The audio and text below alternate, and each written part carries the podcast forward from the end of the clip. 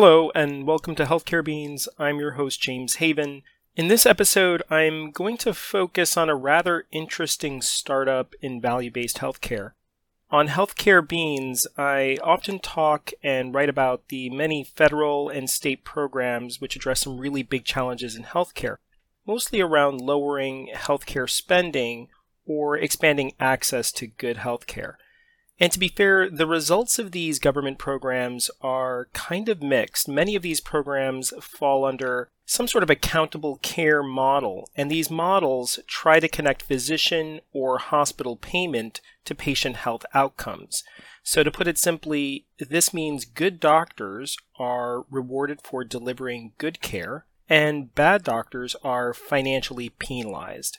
And I give more details around this in episode one of this podcast. But again, the results of these programs are mixed. Many of them have not actually reduced the cost of healthcare, at least not in any significant way. And only a few programs show some promise in doing that in the near future. But outside of government programs, there are a lot of interesting and valuable developments in the private sector. And in the end, it wouldn't be surprising, at least in my opinion, if these healthcare companies start to make some real lasting changes in terms of lowering the cost of care in this country and or improving our health outcomes. And the companies I'm currently thinking about use different types of data along with specialized care teams to manage or more specifically drive down healthcare spending.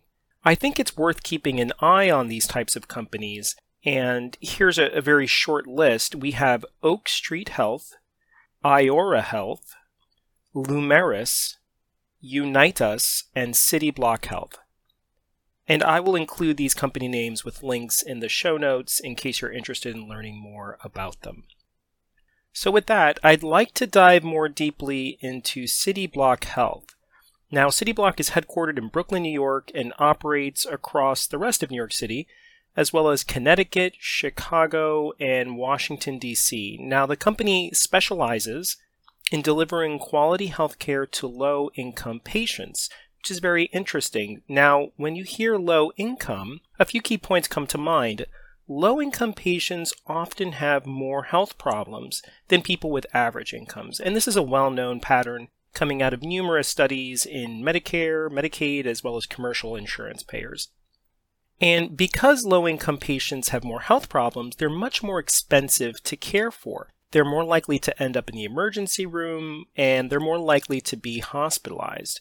And perhaps most importantly, low income patients often have social service needs that are unmet. And that could be a few things like a lack of transportation, reliable transportation, or unstable housing, or maybe not having enough food to eat or being socially isolated, so not having nearby friends or family. And studies have shown that these types of social problems, including others, can play a huge role in driving poor health outcomes. Now, going back to CityBlock, the company just completed Series C fundraising and is currently valued at over $1 billion. So perhaps there's an IPO in the near future. And early reporting suggests the company's healthcare delivery model can reduce unnecessary health spending among complex patients. So, given this positive news, I'd love to invest in CityBlock Health if, if given the chance. It's a very exciting company. But at the same time, it's really important to understand just how difficult it is to actually reduce healthcare spending for complex low income patients. So here's the backstory for managing complex patients in the United States.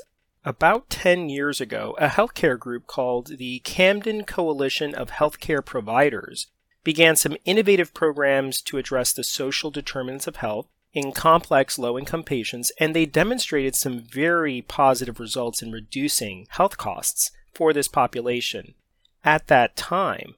Now, the broader healthcare community took notice of this and began similar programs across the country with mixed results. Now, fast forward several years later, health researchers coming out of MIT had conducted a randomized control trial for Camden Coalition's delivery programs. And essentially, there was a group of low income complex patients who were included in Camden's programs. And this group was compared with another group of similar patients who were not included in Camden's programs, and then they tested overall healthcare spending at the end of the day. Now, the result was that Camden's model actually did not work. There was no real difference in healthcare spending between these two groups of patients. And this result was a complete gut punch to the national healthcare community. Now, this doesn't mean it's impossible to reduce healthcare spending for low income patients, but it does mean that the broader healthcare community does not really have a standard approach or model to do this. That said, there are common ingredients for lowering healthcare spending that should be applicable to these complex patients, and these include social service supports, so offering free or subsidized transportation so that patients can regularly make their doctor visits or pick up their medication on time, or even when necessary, maybe have their medication delivered to them, so that sort of transportation service um, a healthy meals program for patients who cannot afford or have access to nutritious food. And if possible, providing housing benefits for homeless patients, so something above and beyond a homeless shelter. And perhaps most importantly, low income patients often suffer from some form of mental illness or substance use disorder. So, having a very strong focus on behavioral health services is critical to providing good, low cost care to these patients. And this is what you see when you look at the hiring patterns of a company like CityBlock Health. There's a very strong focus on behavioral health specialists. These include social workers and nurse practitioners with a background in psychiatry. And there's also a strong focus on community health. They're hiring community health partners regularly. And these folks are charged with integrating medical and social service delivery. And this points to an emphasis on care coordination. Now, it's impossible to perfectly suss out CityBlock's care model simply by studying their hiring patterns, but the expected ingredients are there. Again, a focus on behavioral health, a focus on care coordination, and a reliance on nurses and nurse practitioners rather than the more expensive primary care physicians or physician specialists. And based on their latest funding round, I, I think they raised something in the neighborhood of $160 million their investors certainly believe in the care model offered by CityBlock Health. Again, I don't want to make things seem overly optimistic for CityBlock Health. Their care delivery model does seem to hinge on addressing social determinants of health, and this is not an easy thing to do. The key problem with integrating social services into standard medical care delivery is the actual provision of social services. If these services are locally available through one or more nonprofits, then CityBlock can leverage those resources. But if these local resources don't exist, then CityBlock or a partner of CityBlock, like a contracted payer, would have to fund those services in some way, or simply not have them, which of course is not ideal. And the availability of social services varies across geography. So some areas have many nonprofits or city and state level programs that provide social services to people who need them, while other areas have really next to nothing. And that would mean that CityBlock's care delivery model would also vary by geography. And I imagine scaling this type of company across different places in the US, especially where social service programs are absent, would be challenging. And to be fair, this is not only CityBlock's problem. Health systems across the country have similar challenges with integrating social service delivery into their care models. Essentially, how do they fund social service supports for a patient population? So, despite these challenges, I am excited about this company, about this sector, and I hope they make a big impact on healthcare transformation. Well, that's it for today.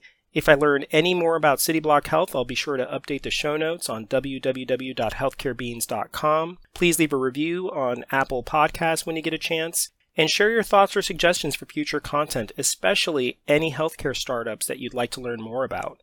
As always, thanks for listening to Healthcare Beans. I'm your host, James Haven. God bless.